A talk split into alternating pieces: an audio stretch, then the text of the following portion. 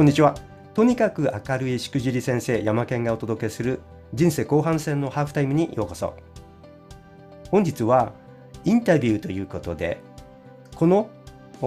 あと1ヶ月ほどで配信となります、開催となります、音声配信サミット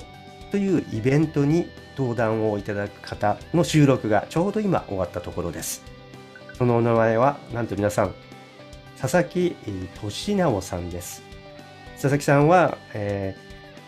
ー、国際ジャーナリストという言い方もされますが、えー、ご自身、えー、作家さんでいらっしゃいまして、えテクノロジーから政治、経済、社会、ライフスタイルなどに至るまでの縦横無尽に発信していらっしゃる日本のインターネット論壇における最強の論客の一人というふうに言われています。2010年頃からツイッターを始められまして、今ではツイッター78万人、Facebook も2万人のフォロワーがいらっしゃって、毎日10以上の記事について、キュレーションといいましょうか、記事をまとめて配信をして、ものすごい人気があるというところで、今日はこの新しい本が出たというところがありますので、そちらのご紹介も兼ねまして、えーでえーまあ、リモートですけれども、登壇をいただきまして、ちょうど終わったところです。はい。では、あの佐々木さん、本日はお疲れ様でした、えー。もう少しよろしくお願いいたします。はい、よろしくお願いいたします。はい。では、何点かご質問をさせていただく中で、まず最初、どんな配信チャンネル、 Voicy で配信をされていると思うんですけれども、配信チャンネルのタイトルと、その意図、どんなことを目的に、どんな人に聞いてほしいかなど、ちょっと説明をしていただいてよろしいですか？はい、えー、っと、 Voicyはね、毎朝の思考っていう、毎朝考えてることっていうので、まあ、僕は考えることがとっても好きなんですね。毎日毎日いろんなことを考えてる。で、その考えてることを紹介して、えー、みんなで考えてみましょうっていう、まあ、そういう内容です。だから、まあ、分野もね、本当に社会、政治、経済の話もありますけど、一方で、なんだろう、山登りの話だったりとか、ランニングの話だったりとか、身体的な話、それから文化の話まで、いろんなことで考える材料を、えー、提示して、毎朝みんなにちょっと考えてもらいたいなっていう内容のご意思です。ああ、なるほど。そういうことなんですね。考える材料を提供するような、そういうような側面が、意図があるわけですね、あそこのところは。まあ、ご自身が考えてらっしゃるところの、ね、こう一端を整理するような形でもあるわけでしょうか。そうですね。まあ、そこで考えたことを後日もう少し深く掘って記事にする原稿に書くってこともやったりとかあるいはまあ過去に書いた原稿のことを見出して母子で喋るっていうのもあったりとか、まあ、日々の自分の思考の振り返りとか踏み出しにもなってるのはあると思います。なるほどそういう意味では相乗効果があるってことなんでしょうかね。私もいくつか聞いているうちにあれ？これってあの本をあの買いましてあの話から最新スキル大全ですけれどもあちらを読んでみてあれこれって Voicyで喋ってたなっていうところがいくつか出てきてなるほどっていうのはあの思ったところだったんですけれどもそういう意味で今現在、えー、9月1日からVoicyを始められて8500人にもうすでにリスナーがなっているということで、えー、何かこの始めてみて変わったこととかあの声というものが他のメディアそれがあブログの文字のブログであったりとかあるいは YouTube の動画であったりとかあるいはあ Twitter の、まあ、140字というようなものの配信だったりとか声というものはどういうふうに違うと思われますか？あの原稿、長い原稿を読むってのは結構ハードルが高いですよね。3000文字、4000文字の原稿になると結構読むだけでうんざりみたいな人多いと思うんですけれど、声ってね、だからあんまりこう、激しく喋ると辛いと思うんだけど、僕みたいにゆっくり喋って、ね、語りかけるように話してると、意外にみんなね、スッと聞いてくれる人が多くて、毎日聞いてますよってのはよく言われます。あと、意外にこうフォロワーさんよく聞いてるなってね、今おっしゃったように、さっき8、えー、今日段階で8500人ぐらいのフォロワーがいるんですけど、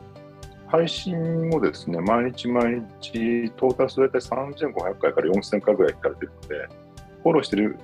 くれてる方の2人に1人は、えー、聞いてらっしゃるっていう感じなんで、まあなんか、リーチ率が高いなっていうのは思いました。あそれはそうですよね。あの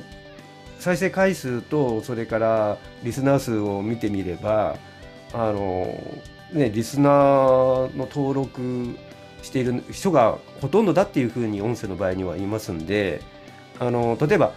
YouTube なんかですとねあのチャンネル登録しなくて見てるだけの人も多いかと思うんですけれども音声の場合にはその割とその登録している人がこう繰り返し聞いてくれるっていう特徴があるっていうのはあの緒方さんもおっしゃったところだと思うんですけど Voicyの緒方さんですね社長のおっしゃったところだと思います。で、えー、すいませんあのこちら1月28日に読む力最新スキル大全が出版されました現在ベストセラー爆心中ですけれども簡単にどんな内容でどんな人に読んでいただくとどんな効果があるというかどんなそのメリットがあるとかそその辺をちょっとお話をいただいてよろしいですか？まあね情報が今インターネットじゃ多すぎますよね、はい、でみんな情報に溺れてしまって何読んでいいか分かんないし読んだからといって一体それがね何の役に立つのかも分かんないっていう右往左往しちゃってる人が多いと思うのでそういう人にこそぜひ読んでほしいです、えー、何を読むかっていうのをどう絞るかってことと読んだものをどうやってね自分の血肉にしていくのかってそこが主にメインとして書かれてるので、はい、多分きちんと読んで実践していただければすごいこうなんだろう考える人というかね、えー、世界観を持てる人になれるんじゃないかなと思います。そうですね私も読んでみてそのその中で言われてる言葉に、えー、概念とか視点とかっていうところを最終的には自分の世界観に持っていく、えー、とかっていうそこの部分ですよね。えーその中でおっしゃられてるもう基本的なところで最終的にはそのインテグレーション統合というところで自分ライフスタイルやその学びっていうものとそれから自分の最終的な好きなことを仕事にするとかっていうところも含めてのワークライフインテグレーションですか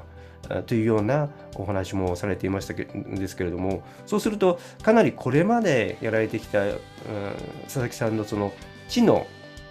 労働っていうんですかあの知的生産っていうようなところの総括するような位置づけになるんでしょうかこの本は。そうですね、まあ、むちゃくちゃ分かりやすく書いてるんで読めば多分誰でもできると思います。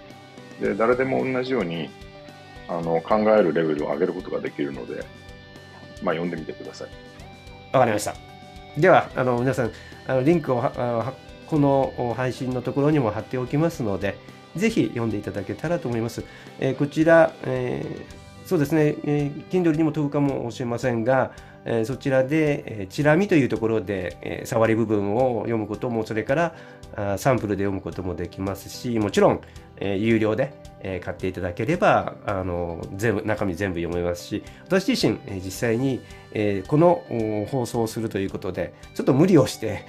えー、全部読みました、えー、ハイライトもして、えー、エヴァノートにも入れてこの後整理をして、まあ、整理が間に合わなかったので 全部あの詳しいところまでお話をできないところが残念なんですけれども非常にいい本だと思います。あの時間管理にもなりますしそれから毎日もし音声配信アウトプットしているようであればこれがあのものすごく生きてくるんじゃないかなというふうにも思いました